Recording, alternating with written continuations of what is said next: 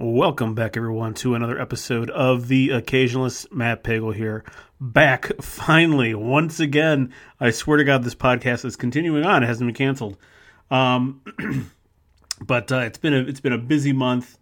Just had a lot of stuff to do. You know, I I, I do have uh, an actual job that uh, that can take me away from from time to time, and it's just been exceptionally busy the last couple of months. Uh, plus some uh, some personal stupidity also kept me on the shelf as well. Uh, nothing, nothing tragic or anything like that. Just, uh, a, a, just a, a, stupid, stupid accident which uh, ended with me uh, breaking some ribs. So um, it's been a, it's been a crappy, it's been a crappy couple of weeks uh, since we last, since we last talked, since we last had an episode. But feeling pretty good and ready to get into one of our favorite months around here on the podcast, and it is movie May. And uh, per you, as as we've been doing all year long, we're keeping going with the themes. And uh, we are going this month, this movie May. We are going into Battlefield Cinema. Uh, it's something that I'm I'm very surprised in hindsight that like we, we we've talked about a couple of war movies, but never really like at length. Nor have we done like a full blown um, month where we're just covering war movies. So this is definitely a, a first a first for the podcast, uh, going going this far into depth into war movies.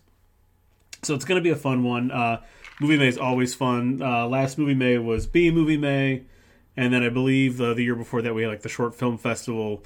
Um, so like this is always a, a, great month with a lot of stuff, uh, a lot of fun stuff. And so this one should be this one should be maybe it's going to be fun, but I think it's going to be equal parts fun and equal parts sort of um, educational almost. I have a feeling that we're going to kind of get into um, some very interesting territory as we talk about these war movies.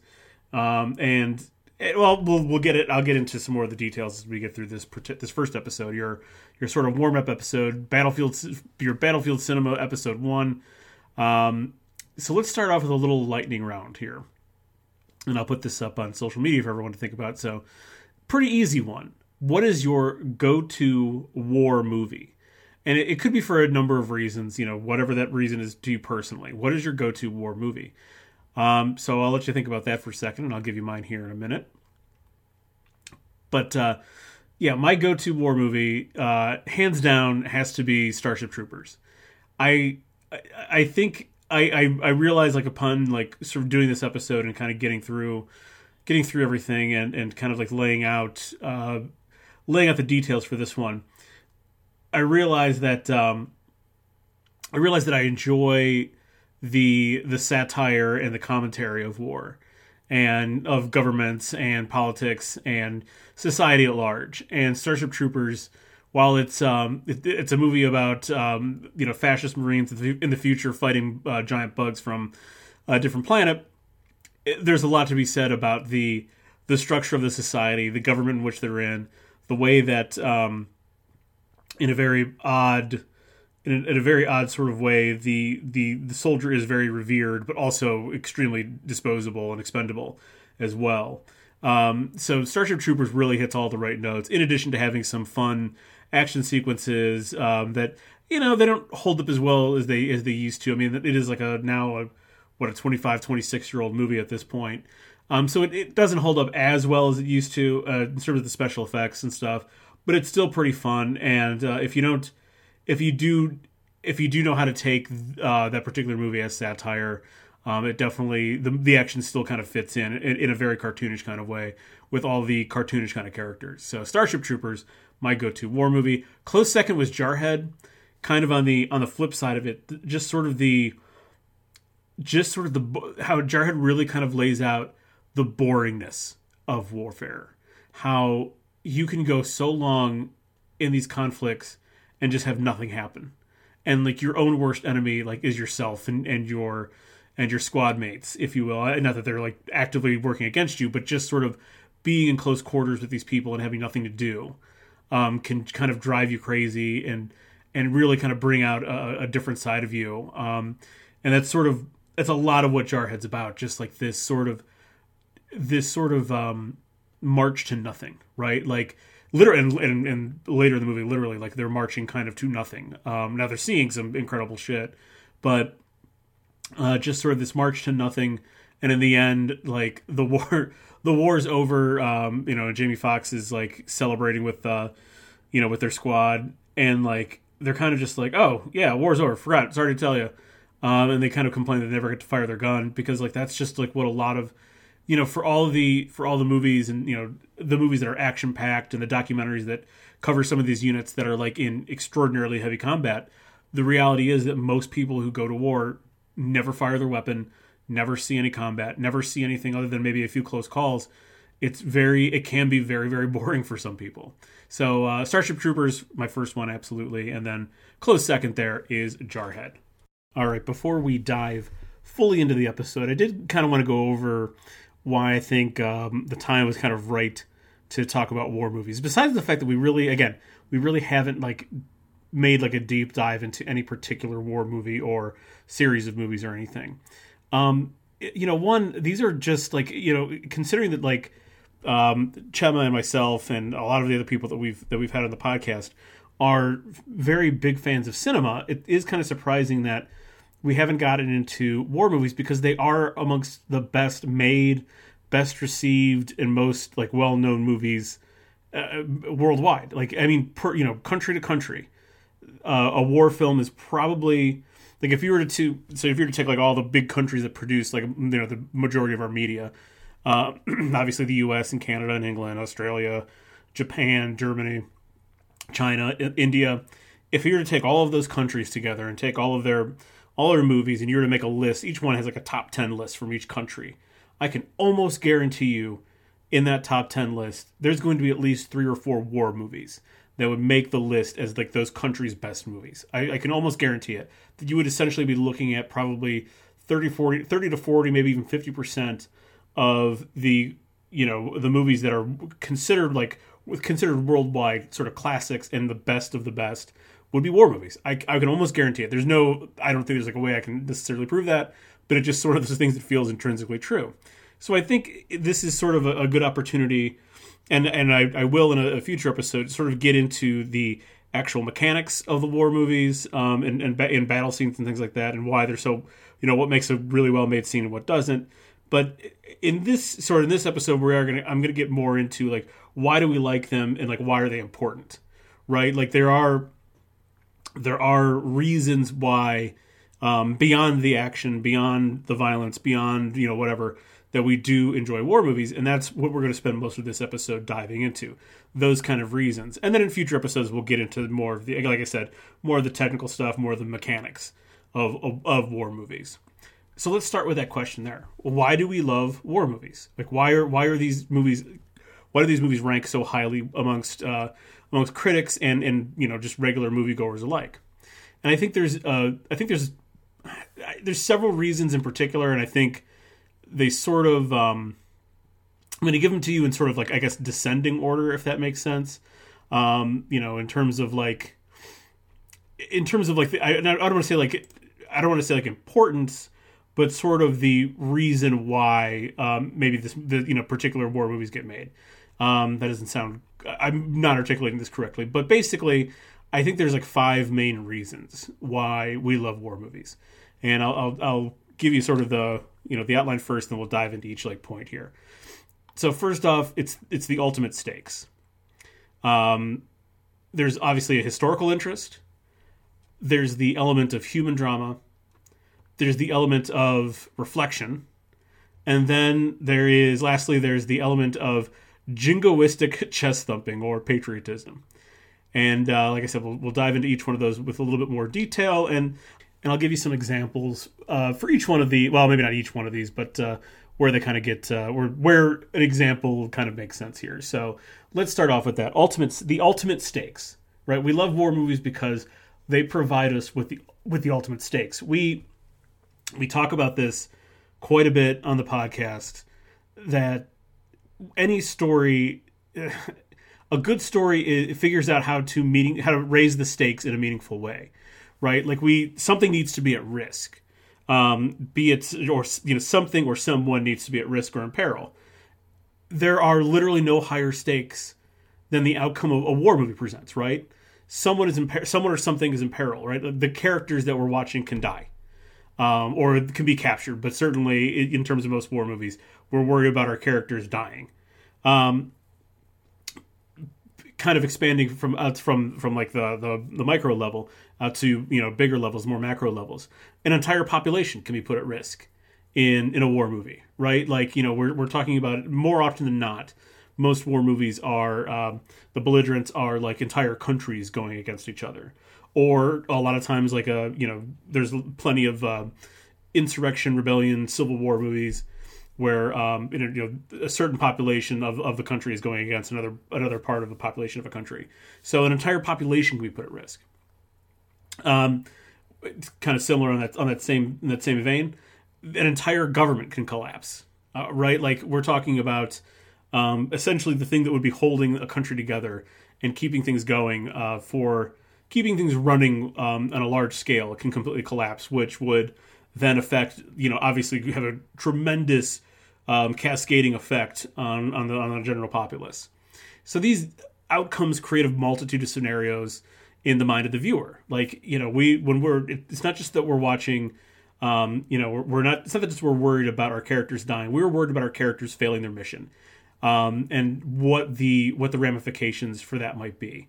What's going to happen if if our heroes don't complete their mission? What's going to happen if these people die before they can um, before they can save Private Ryan, right? Like what what is going to happen if this thing is a failure?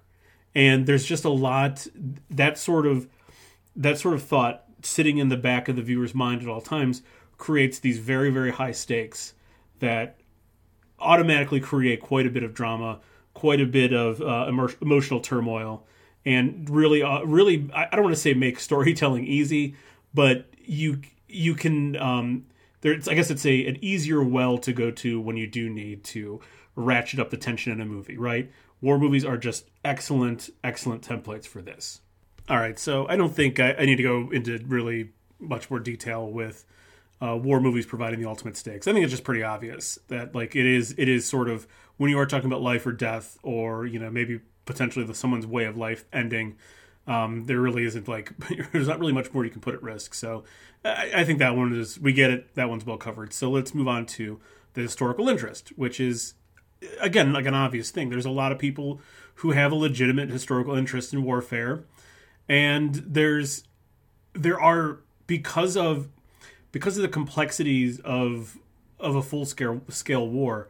There are a number of angles to examine these historic, um, you know, be they singular battles or op, you know entire operations, um, whatever you know, individual sort of situations, whatever. There's a bunch of different lenses you can examine this through.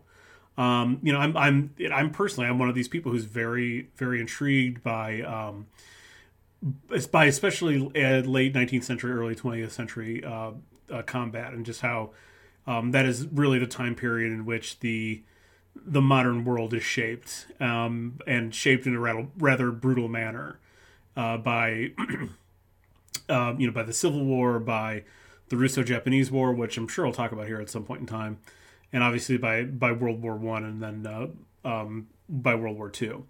But there are just like a so there, again just to sort of kind of get through this, like or to get to some examples here.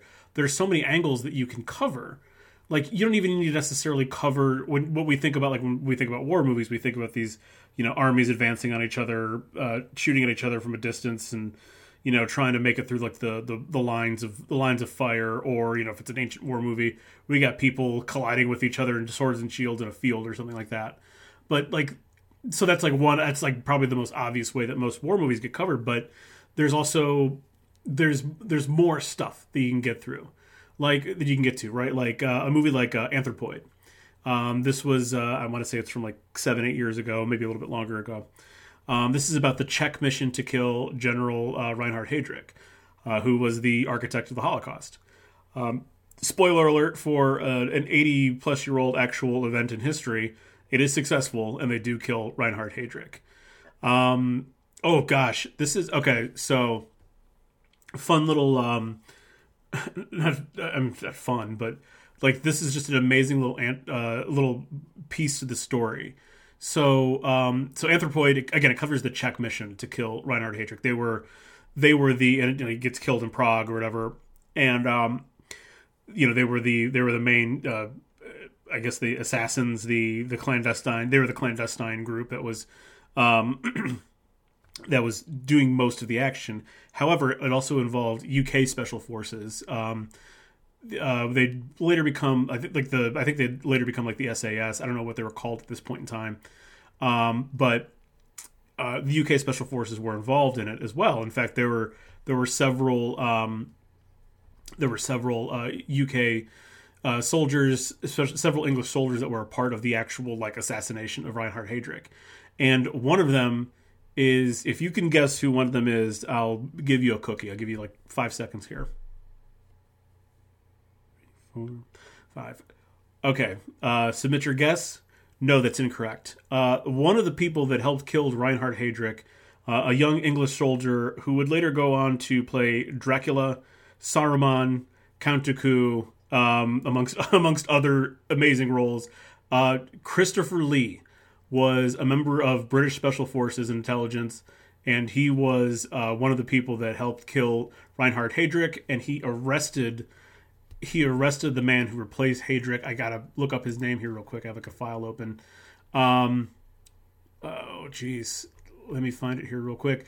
Um, he personally arrested Ernst uh, Kaltenbrunner, um, the man who replaced Heydrich, uh, and also one of the other architects of the Holocaust.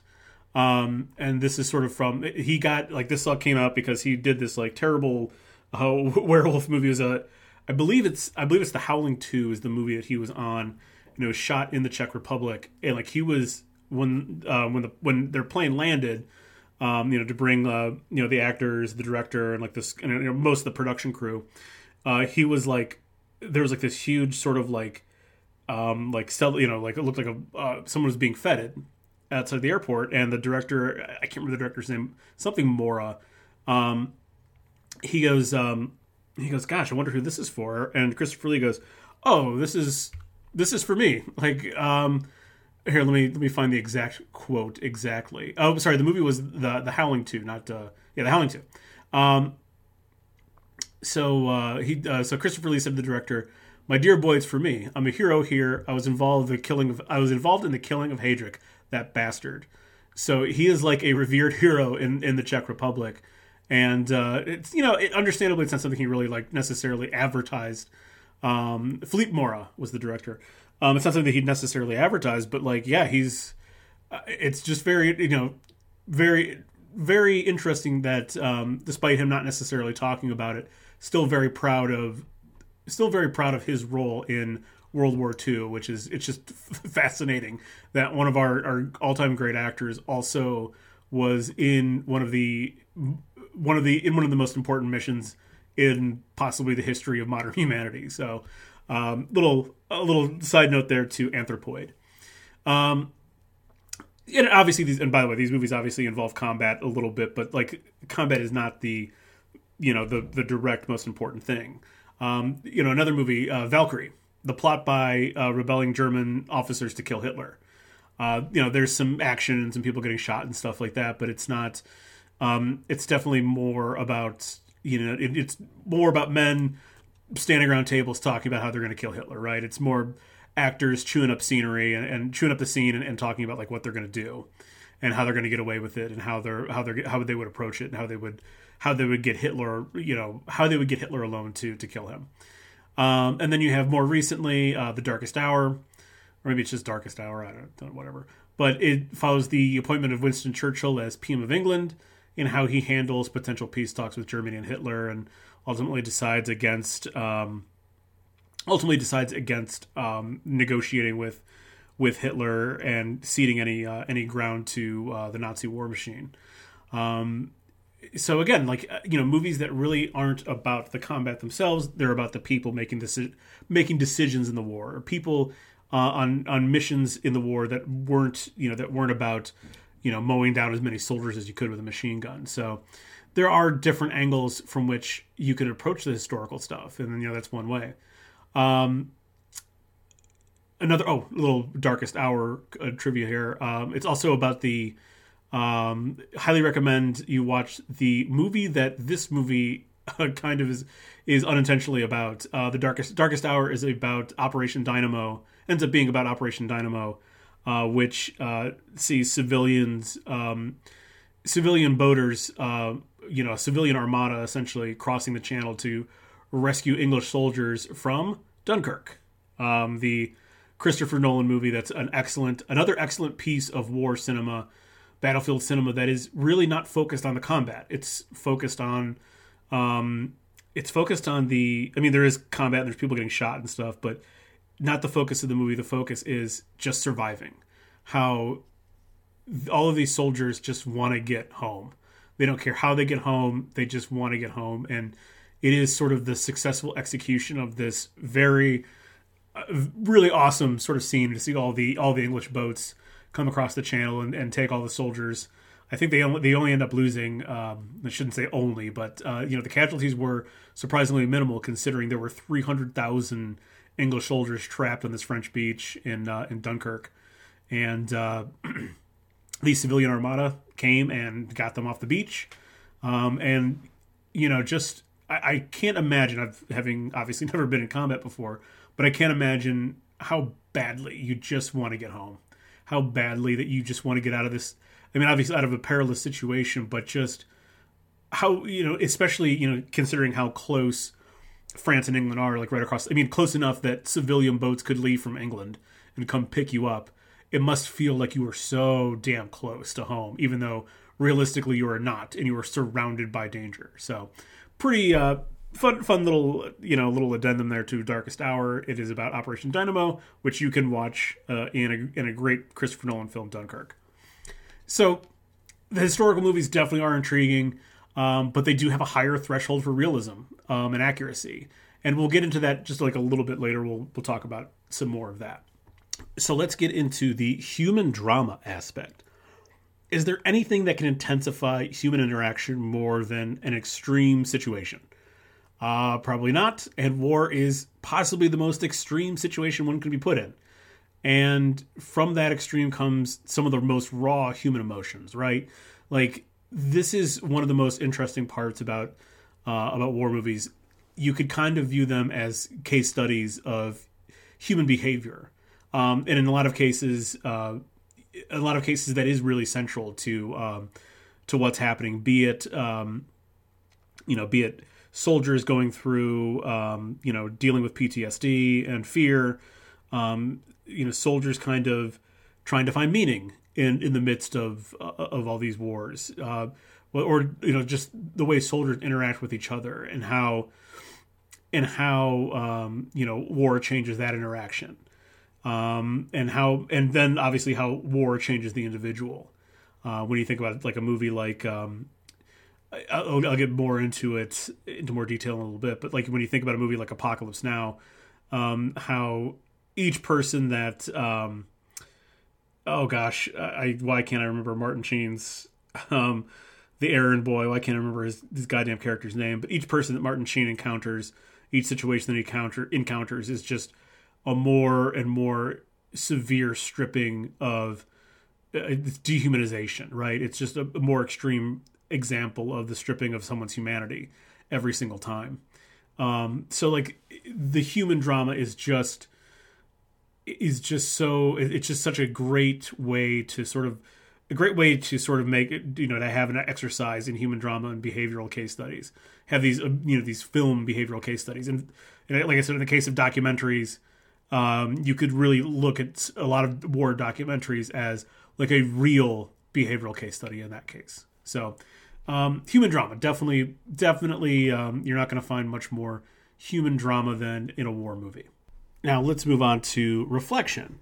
I think war movies, almost with with very few exception, war movies need to have some kind of lesson attached to them, right? Like it's there is, man there is like so much we, you don't you don't usually make a war movie just to like blow things up or just to kill people like you you make a war movie because there is a lesson to be learned that there is something to be there's something to to glean from one of these one of the you know these sort of extraordinarily traumatic scenarios, right? It can be a very overt lesson, like the so like All Quiet on the Western Front, um, both the original, the book, the original, and the most recent um, version of it. Um, All Quiet on the Western Front, you can see as how the the cost, the toll war takes on the individual and on society, how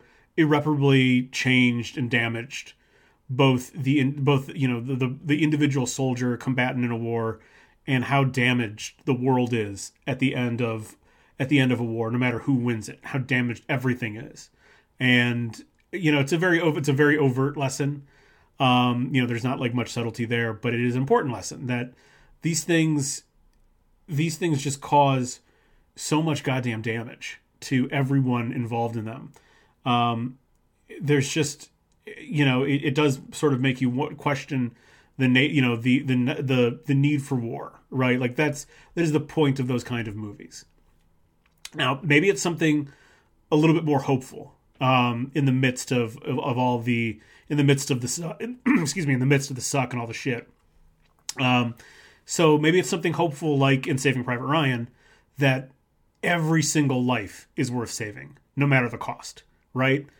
There's like this you know, like we go through this whole movie, and obviously, like we, I, I, I want to say we, what are we, uh, uh, over an hour in before we actually get to uh, Private Ryan. Um, but we go through this almost three hour movie, and you know, we get to the very end of it when we kind of we when we first see the old man and his family in France. We, you know, they do like the they do like the the fade, in not the fade in I guess like the transition into um, Captain Miller. Uh, so we, we kind of think, you know, we're kind of led to believe it's Tom Hanks, and then by the end of the movie, we're revealed that the old man in France is, in fact, uh, Private James Ryan. And he is, at the end of this movie, he is the only survivor of this mission to to get the remaining Ryan brother, right? Like the absolute only person that makes it out of this harrowing situation. And you know, you can see he is just racked with survivor's guilt. And literally brought to his knees upon seeing the grave of Captain Miller uh, lined up there in Normandy. Sorry, I literally, I, I, wasn't. Even though the ending of Saving Private Ryan makes me emotional, I wasn't crying. I was trying not to cough. Um, excuse me.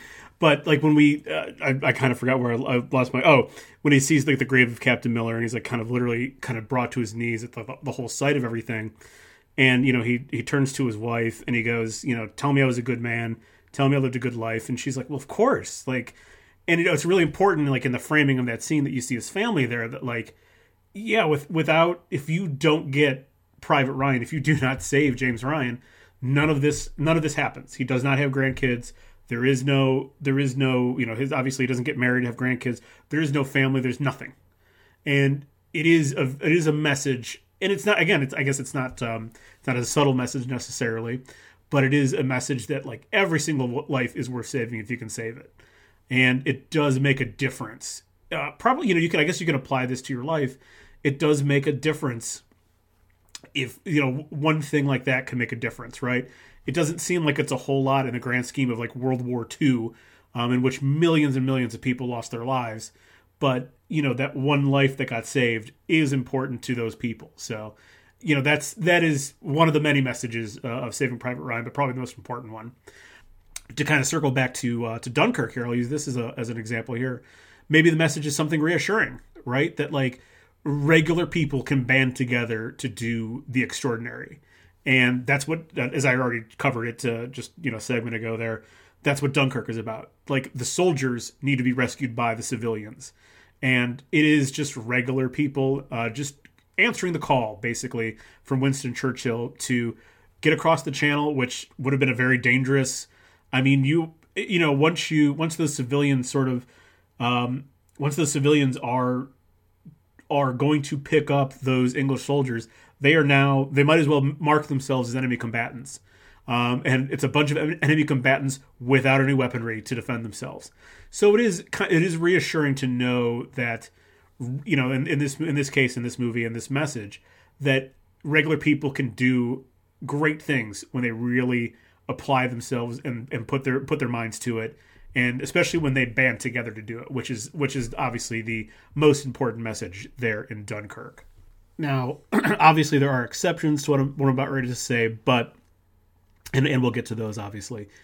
If we can't learn something from these events that forever put a stain on humanity and forever changed how the world works, then like what are these movies really worth?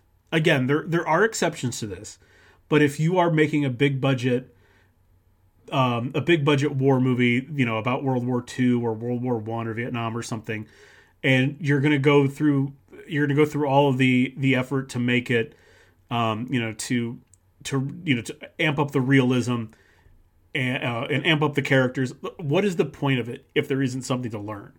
So that's where I, I think I think that while the reflection part doesn't have to be the most important part, I think it's the most you know, com- compared to the human drama and the stakes and everything else. I think that when you are going for like one of these sort of prestige type of war movies, you it is the maybe the most fundamental piece of that war movie that there has to be something that you can reflect on uh, and, and talk about. Otherwise, it really will miss the mark. All right, and and lastly here, I, I do think that we do love war movies because of the patriotism, or as I like to call it, the jingoistic chest thumping. I, I, I think that I think that we enjoy that to a certain degree. Um, I think some people enjoy it to a much bigger degree than others, but I think we all enjoy that to a certain degree. And obviously, every single war movie, no matter where it was made, I shouldn't say every single war movie because obviously there are. I, I should, shouldn't have started like that. There are obviously anti-war movies that want to make you question the necessity of war. We just talked about All Quiet on the Western Front is one of those. It's an anti-war movie. Um, Born on the Fourth of July, anti-war movie. But I think most movies where wherein they are depicting combat and our heroes are successful, there is obviously a patriotic message just baked right in right into that movie, right? Like it's just I, I don't know I don't I don't know how else to put this other than it is sort of acceptable propaganda I, I suppose. Um, and I, I don't think there's anything wrong with like if you're watching a war movie, you're watching a World War II movie, or maybe it's a, even a, a, a movie about a fictional war. It's like okay to cheer for your side, right? Like I, I guess. Um, we talked about when we watched uh, when we did our 80s month and we watched Red Dawn. We both Chem and I both talked about how Red Dawn was maybe maybe the most jingoistic film we've ever seen, ever. But it didn't ruin any of our it didn't ruin the enjoyment of the film. And i don't think it destroyed the other messages in the film right? Like the the patriotism and the the chest thumping was definitely front and center. But it did cover the cost of war the reality of how terrible warfare is and like the you know the, the human the human cost the casualties it does get into the futility of war like they personify the futility of war in the in the Cuban general whose name I'm forgetting. But he's really great. Um, uh, and it's a guy that's like he's been in a ton of roles, but he's really great in this role as this Cuban general and kind of like the again like the face of the face of the enemy's humanity and also the futility of war. Someone who you know like, uh, in Red Dawn we're at, at, like the first we're like in the first days, well I guess months um, of World War Three.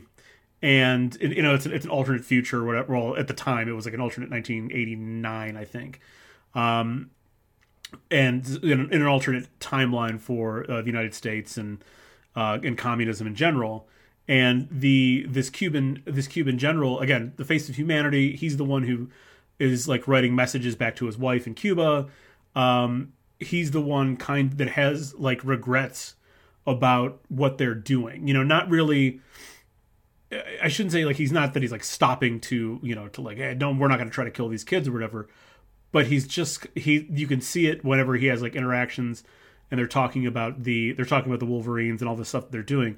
You can just see it on his face. He's just kind of like fuck man. Like we like I remember once upon a time when I was a young when I was a young soldier in Cuba and we were those rebels. And like look where we are now. Like we've come full circle. Like what's even the point of this? Um, and even like at the end, you know, the end of the movie when uh, when Charlie Sheen and Patrick Swayze, the brothers, are uh, Patrick Swayze's like mortally wounded, and uh, the general has a chance to kill them both, and they both just kind of look at each other, and he you know he puts his weapon down and like kind of just gives them like the, the, the like the little head nod, the motion, like to go ahead get out of here, knowing that like knowing that like he's he's just going to perpetuate this cycle of war that really in, in the end will mean nothing. Um, that you know he'll be forgotten the kids will be forgotten in in you know in general although they're etched forever on partisan rock um, by the end of the movie. But you know there is there are other messages there in red dawn. They're not wiped away. It's just again it's just that the the jingoism is like the most prominent. Um, so again I, I don't think there's anything wrong with this. Like pick up a japanese war movie a german war movie they are they are very interested in in sort of making themselves no matter what even even war, german war movies that involve nazis um, in world war ii they will make themselves like in das boot they will make themselves um, you know they'll glamorize and make their their side the um, you know the compassionate side. Um, so i don't think there's anything wrong with it as long as it's not like openly glamorizing killing people in warfare or depicting the enemy as subhuman. Then we're getting into different territory with what the movie's even about. Um, again, like I think there's exceptions to this, whatever, but by by rule, if you are making a war movie and you do not characterize um, the enemy as as anything but an equal, um, you know, people with their own people with their own um, lives, motivations, etc., etc then you have to make it you then you have to make it like something like Starship Troopers where they're fighting alien creatures that don't speak. Um, that's the only way you can do it. You can't you can't make you can't make your enemy subhuman.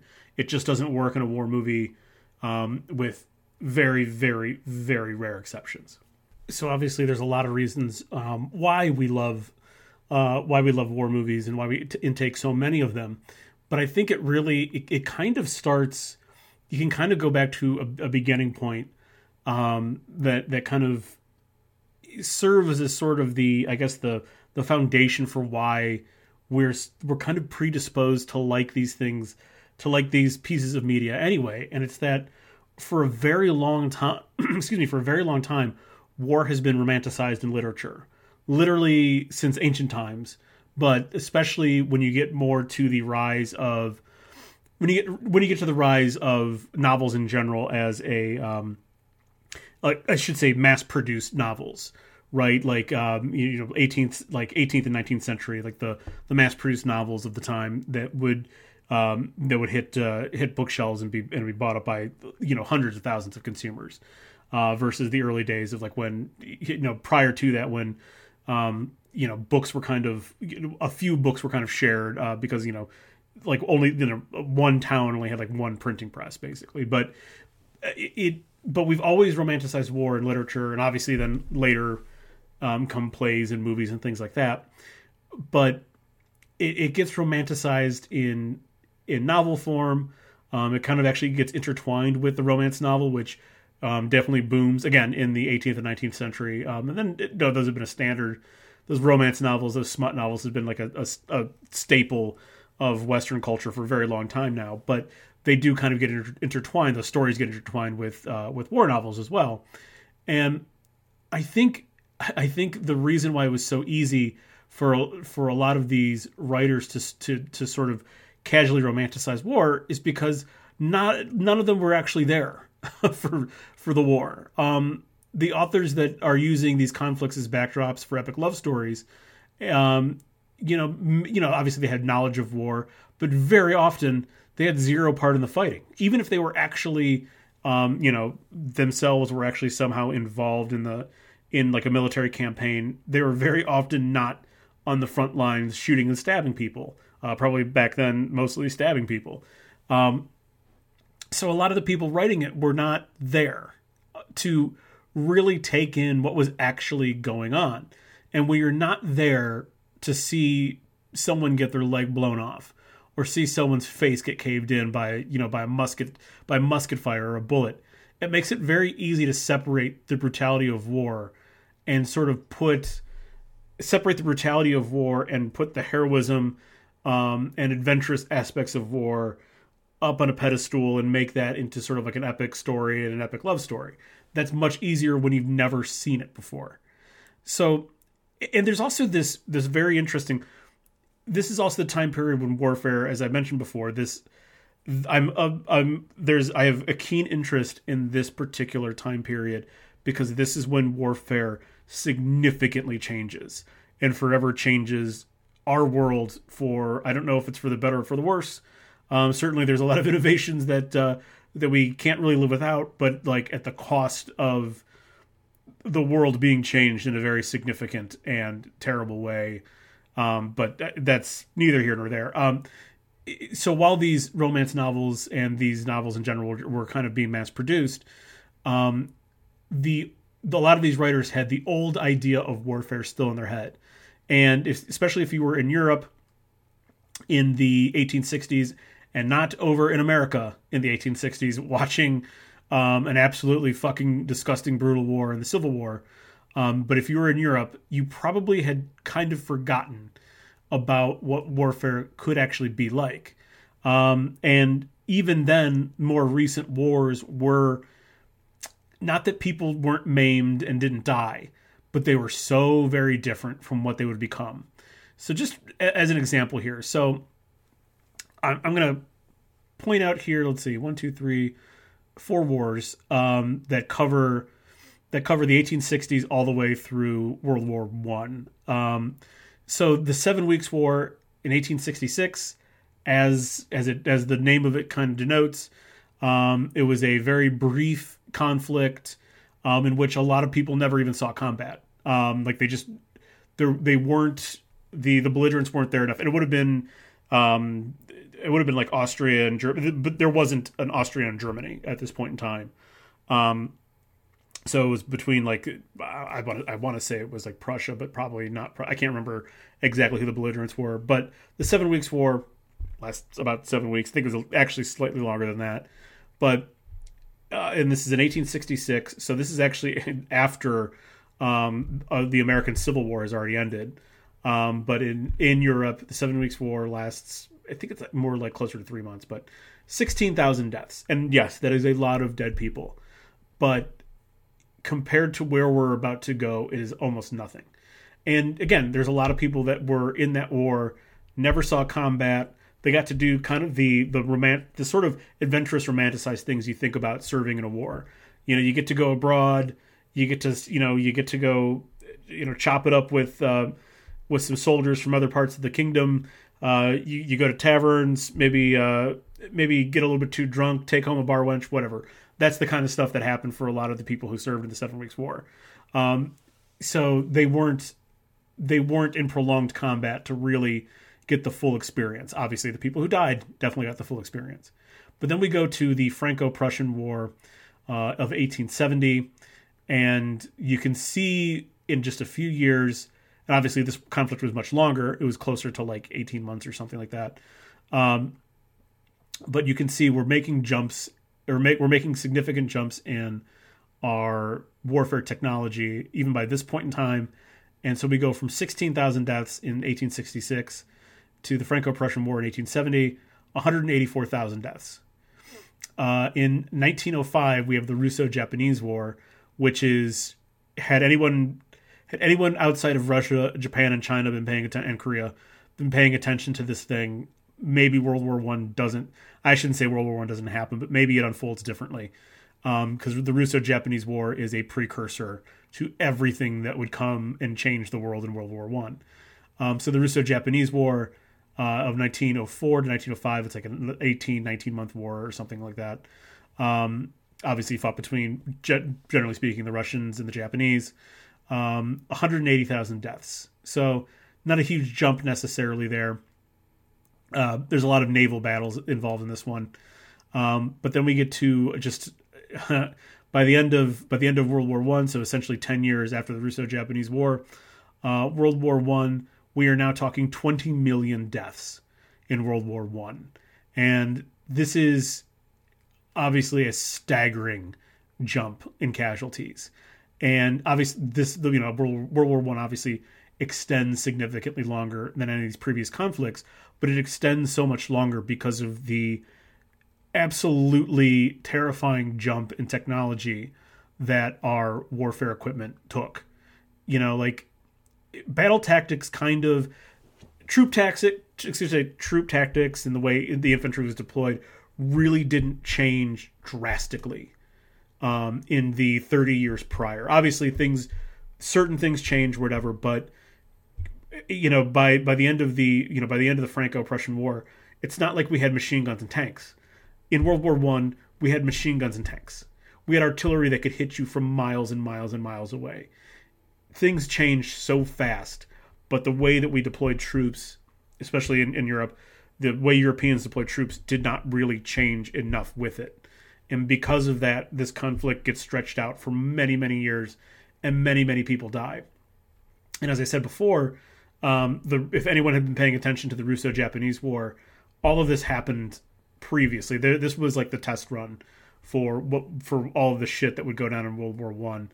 Um, they the, the Russo-Japanese War gives birth to this idea of total war, where everything everything goes into the production and sus- and sustaining the war, the war effort, right? Like we hear about like you know war rationing, um, you know the way the way in World War II American factories got turned into bomb factories, um, or it should say bomber factories. I guess probably bomb factories too. The way everyone went to work on the war effort. All of this starts in the Russo-Japanese War, 1904 1905, um, where literally every last bit of resources that both the Russians, the Japanese, the Chinese, and the Koreans could all muster, all went to the war effort, and so that that's the birth of total war. World War One takes it to another extreme, where everything in Europe is going to sustaining this war that essentially is a years long stalemate that results again in 20 million deaths because of how the light like light years that are that the battle tech and weaponry jumped forward ahead of the way we deployed troops. I mean, there was there's stories of um, I don't want to get too far into this history lesson, but there are stories of um, of entire you know there's like the young men from like entire English villages were wiped out, and to the point where like they wouldn't even bring their weapons to charge because they knew it was just fucking suicide. They were just like, well, what's the like these our our rifles can't help us. They have automated guns that are shooting hundreds of rounds per minute at us, and we're just going to get chewed to pieces. So better to leave the guns for the next poor saps you're going to put in here. Um, so it, that's why World War II is so much worse. I mean, that is an astounding jump in in deaths uh, from the Russo-Japanese War in 1905, 180,000 deaths. Literally 10 years later, 20 million people died. It's astounding. So, you know, there was. So, just to kind of circle back to to this idea of romanticized. Sorry, I got a little sidetracked there. Like I said, I really enjoy talking. Shouldn't say I enjoy talking about this shit, but like it is very intriguing to me and interesting to me how how significantly the world changed at this time period. But so you could really think of war for prior to World War One. You could really think of war as a way for men of a certain status to prove their worth like you know, men from well-to-do families that maybe at this point in time in their lives didn't have their own lands, titles, right? You know, their their fathers were still alive, so they didn't inherit anything. So like a way for them to sort of kind of prove themselves as men, they would go become officers in you know in a military service, maybe see some mild conflict and mild combat abroad, and return home otherwise unscathed. And those kind of stories get romanticized about like, oh yeah, well you know I went abroad and saw you know saw these savages get defeated, blah blah blah. Came home, everything was great. But it, once we introduce machine guns, barbed wire, grenades, tanks, poison gas, trench foot, lice, shell shock, that's when we really it really is after World War One that the romanticizing of war. I just wouldn't say it stops, but there are f- way fewer novels that there are you can probably count them on one hand, all the novels that have some heroic, lovely love story attached to uh, attached to um, you know being on the German front line or something. Like way fewer of those stories than there are stories like All Quiet on the Western Front, where which are basically like this is the worst thing I ever went through. I am forever changed by this, and I never want to see this ever again. That's what comes out of World War One. Got to keep trying not to cough. I ate like a handful of peanuts before I started recording, and they're just like in the back of my throat. It's fucking terrible. Anyway, so and and you know, like I said, as I mentioned, like this is really like a literary tradition in so many cultures where the warrior is so revered that there's volumes of books, scrolls, tablets have been dedicated to like these mythical warrior figures and like their adventures in battle. I mean, the first story that we have written, Gilgamesh, contains allusions to past to past battles that Gilgamesh won. Um, what are the most famous stories from the Greeks? Um, the Spartans at Thermopylae, the Iliad, the Odyssey. All of these are war stories, and these are like the most famous stories that kind that, that amongst the most famous, probably the most famous, honestly, that come from these like ancient cultures that were telling you know the first things that they were telling people were you know the story you know the heroic Spartans. Um, the first thing they were telling they were telling people were you know how the Greeks came and uh, and kicked the Trojans' ass in Turkey. So there, this is just a long.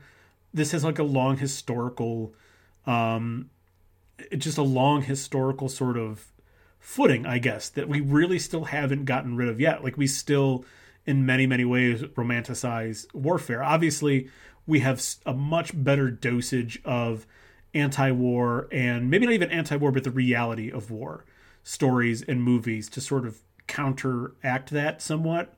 But it still is. I I just don't know when we're ever going to, if there's ever going to be a time period where we don't look at the warrior the same way that we've looked at the warrior now for thousands and thousands of years. So as I mentioned before, there are exceptions to all of this, right? Like not not every single war movie has to follow all these rules, nor are these the reasons why we necessarily love them. So I'm going to go through and just give you like a quick rundown of sort of the of, of the exceptions of all these things, right? So let's start with the movies have to have high stakes. These war movies have to have high stakes. So the setting, obviously, a war inherently ups the stakes. Um, obviously, because you know there's enemies with weapons nearby that want to kill you. But however, the main narrative doesn't have to really come in contact with the actual war, at least not entirely. And so that sort of lowers the that sort of lowers the stakes a little bit. Um, so like a movie like Kelly's Heroes, I think we've talked about in the podcast before, but this is a heist movie with like a bunch of zany characters played by some comedy legends. Uh, Clint Eastwood's like the main is is the titular Kelly. Um, but like we have some comedy legends playing the rest of this like army um, army unit that is going on going rogue to steal Nazi gold. Um, it's Don Rickles, Carroll O'Connor, uh, Len Lesser. If you don't know who Len Lesser is, if you've seen Seinfeld, Uncle Leo. Um, you have these comedy legends just hamming it up. Um, you have Donald Sutherland being just absolutely spaced out and drugged out. It it is a funny fucking movie, and the stakes are these guys want to get rich. You know, like it's that's what the stakes are. They want to get rich and they're worried about getting either caught by the Nazis or caught by the US Army. So it's uh it's again like again, war movies have higher stakes, but in this case, these are some some of the lowest of stakes and they're telling you the stakes are low because of how you should look at the poster for the movie, right? Like this isn't this isn't a war this isn't a war movie in the in the capital you know the capitalized sense of things this is a war movie that happens to be happening around this zany comedy. Um, Stripes, an absurd war comedy about the everyday boringness of life as a regular soldier.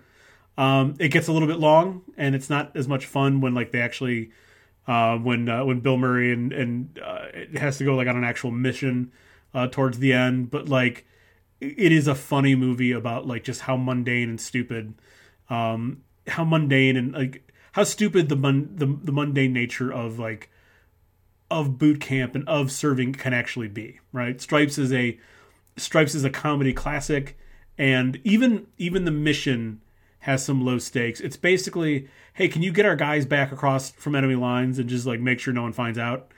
Um, you know the world isn't ending. It's not going to start a war. Low stakes but it's fucking great. Stripes is a great movie. Uh, and as I mentioned before, Starship Starship Troopers, it does meet a lot of the other criteria, but I don't feel like the stakes are very high because there's because of the obvious satire and commentary about you know fascism and totalitarianism, and because we are and because we are sort of dealing with this really sort of wretched reality of what uh, Argentina has become, um, we can just kind of gleefully watch the fascists get, you know, ripped to shreds by the the claws and jaws of the of the arachnids from Klendathu. Um, you know, even the enemy is made up, right? Like it's a faceless, mindless army of drones. Really, realistically speaking, and obviously this is very on purpose because Paul Verhoeven's a, a fucking genius. The enemy is a faceless, mindless army of drones, which is what the you know the um, the Argentinian fascist government is trying to make into our soldiers, faceless, mindless drones, right? Like that's it is it is two armies of essentially they might as well both be bugs, um, two two mar- two armies of bugs fighting each other for who knows what ends, and it's even it's funny because even they they sort of uh, Paul Verhoeven very cleverly sort of tips his hand not tips he puts it right there for you like hey you know how you, you know how this war is meaningless. Klendathu can make an endless supply of these sort of like interstellar bug bombs that they launched at uh, that they launched at Earth, and so like that that right there tells you that no matter what we do on our planet, there is a never-ending supply of these bugs. That's it. So, you know, so like when when this when satire is the point, and you kind of get like the you kind of get it pointed out to you that like, hey, by the way, all these sacrifices and shit don't matter because the government isn't you know this government isn't smart enough to do anything different. Um, the stakes are pretty low then in that case. Um, i feel like i'm kind of talking down starship troopers but it's fucking awesome. Like it's just such a fucking great movie especially when you are in on the when you are in on the joke. Would you like to know more i suppose? Um, so let's move on to the next one here war movies have a higher accuracy threshold and obviously, I think for the most part, when you are making something like a Dunkirk, that you do need to be very historically accurate. When you when you are making um, a Saving Private Ryan or you know a Civil War uh, a Civil War movie, you need to be accurate with the geography. You need to be accurate with the, the costuming, the weaponry, all that kind of stuff. But I think I think that it is 100% okay. And, and in fact, a lot of times I will take a compelling narrative or an excellent visual over like the extreme accuracy. Any day of the week, I'll take a great visual storytelling piece of storytelling over accuracy any day of the week. And I have a couple of examples here that um, that are uh, I think get get right to the point here. Um, we uh, last last uh, oh, for our foreign uh, for our foreign series, um, the Occasionalist Abroad series. Uh, we talked about Chema had a movie, a short film called Toyland um, about um, Nazi occupation and this Jewish family that's going to be sent. Um, I can't. I don't know if they they mentioned a specific place, but obviously is going to be sent uh, to a concentration camp um, the the following day. Um, and obviously, the the director gets the atmosphere and the nature of like a Nazi occupied city correct, and the costuming is generally fine and correct, whatever. But definitely fudge some details in favor of emotional storytelling. I can't imagine that the Nazis would just turn over a kid they had designated um, to send to a concentration camp without a thorough check, right? Like they they just kind of they just kind of give this kid a look, and the the, the woman who was originally looking for her son, she thinks that her son is actually, and she's a she's a non-Jewish woman. Uh, they're a non-Jewish family.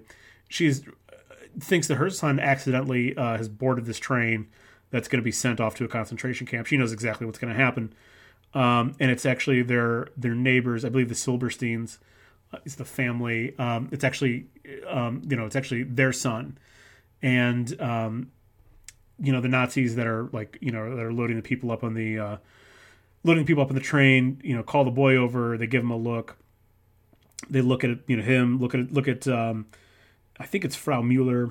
Um, I can't remember can't remember the, the woman's name, but they kind of look at him like, "Oh, sh- our mistake that we accidentally put your son on here. He looks just like you." I doubt that the Nazis, who were kept extensive records of everything that they did, would kind of, at the very least, not pull the kid off the train, do a double check, and then like make sure that he was in fact uh, the, one of the kids that was supposed to be on that train. And obviously, it doesn't matter because like we get that emotional gut punch when we see, you know, when the Silbersteins and Frau Mueller um, you know, they look at each other and they give they give her the look of like it's not even a nod. It's just the look that they give her of like, yes, this is this is your son now. Um, you have to take him, otherwise he's going to go with us, and he's never coming back. So without like you know, again with if we went a little bit too true to life, that never would have happened. We never get that moment. That's like a real emotional gut punch. Then obviously we never get the ending, which is awesome. Uh, the the two the old hands playing piano together was awesome ending to that movie. So please give me the storytelling, the compelling narrative, give me the emotional moment over the accuracy in that case. Absolutely, we'll take that. Now, how about a movie that is uh, that is is a classic movie um, that is based on very real people and very real events, but has so many egregious historical inaccuracies that like I but I don't think people really realize it. And I'm talking about Braveheart.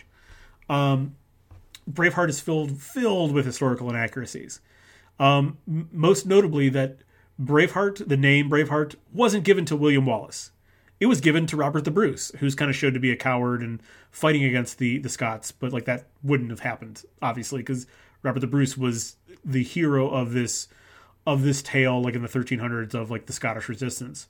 Um, so like just the name of the the name of the movie and the person who is kind of embodying the Braveheart name is not actually even who Braveheart was. Um, you know, William Wallace obviously was a key figure in this, but Robert the Bruce was in fact Braveheart. Um, also, the the Battle of Stirling Bridge. This is the incredible battle sequence where the Scots impale the horses on this long on the on the pikes and overwhelm the British and just beat them to fucking death. It's one of the one of the best, especially in terms of like ancient battle, one of the best ancient battle scenes ever on film. However, the Battle of Stirling Bridge, did you notice something missing from this battle? That's correct. There is no Stirling Bridge. Um, part of it was just like the practicality of filming or whatever, but um, yeah, like this like key battle, and like that's it's kind of uh, Stirling Bridge was actually very much the strategy behind Stirling Bridge was very much like uh, the Spartans at Thermopylae. Get them into the hot gates, which that's what Thermopylae means, hot gates. Get them into the hot gates in this narrow corridor, and it doesn't really matter how many they send at you. You have them sort of, you have them stuck in a small formation, and as long as you're like the superior fighter, you can win. That's kind of a very similar strategy of, of what was going on with Stirling Bridge. It had to do with how many English were on the bridge at any given time. Um, but obviously, it's fine. Like go ahead and go ahead and just use the use the idea of this battle being a turning point, and it was a huge turning point for the Scots. Um, use it. Who cares if it's historically inaccurate? It doesn't really matter because we are we're telling we are going for the emotional the emotional storytelling. We're going for the incredible visuals over the historical accuracy. And I don't care. I don't think anyone really cares how fucking inaccurate Braveheart is but especially considering this movie one was nominated and won plenty of Academy Awards, and it still is like regarded as like one of those one of the best examples of like ancient. Even though even even the warfare itself is a little bit inaccurate, it still is a very good example of what medieval and ancient warfare kind would have at least somewhat been like at this point in time. So who cares? Who cares if Braveheart is inaccurate? It does not matter. Go for the visuals.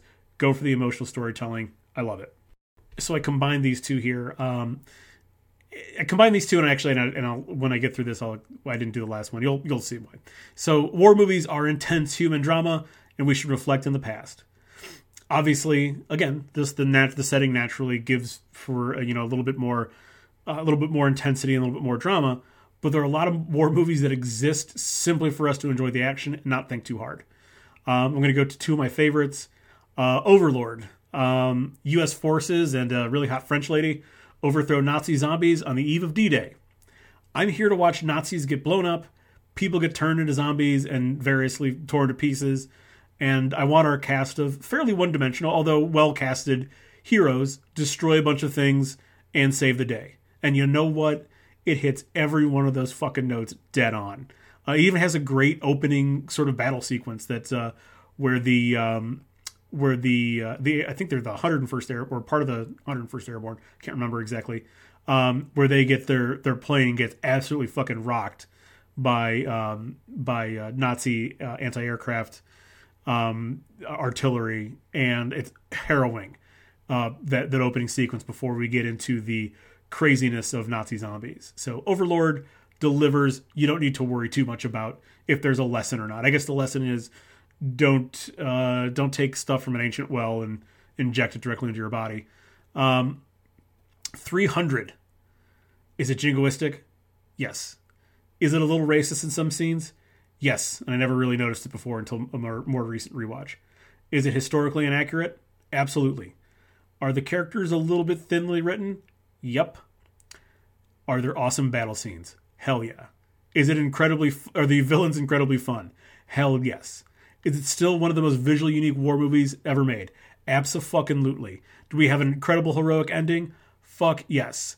I realize all the problems with 300, and I still fucking love it. I still, to this day, if it if it pops up on something or if I'm super bored, I will pop on 300.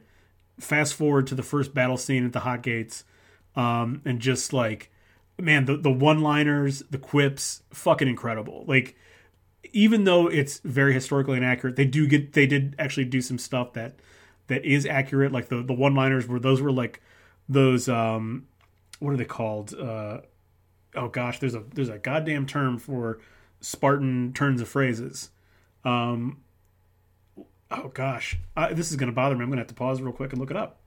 Okay, sorry, I absolutely had to do that. Laconicism um, named after Laconia, which was Sparta. Um, literally, th- these sort of terse, short turns of phrase that were often very sarcastic or biting or whatever. They got that right. Like that's that's the thing the Spartans did. Um, you know, the whole, um, you know, uh, Spartans laid on your weapons, come and take them. I believe it's like Molon Labe or whatever is the uh, is the Greek translation for it. The Spartans were well known, besides the fact that they were um, you know, this well known like military machine and had a ton of slaves. Um, there were like literally thousands of slaves per singular Spartan. It, a completely fucking backward society, um, even for that time period.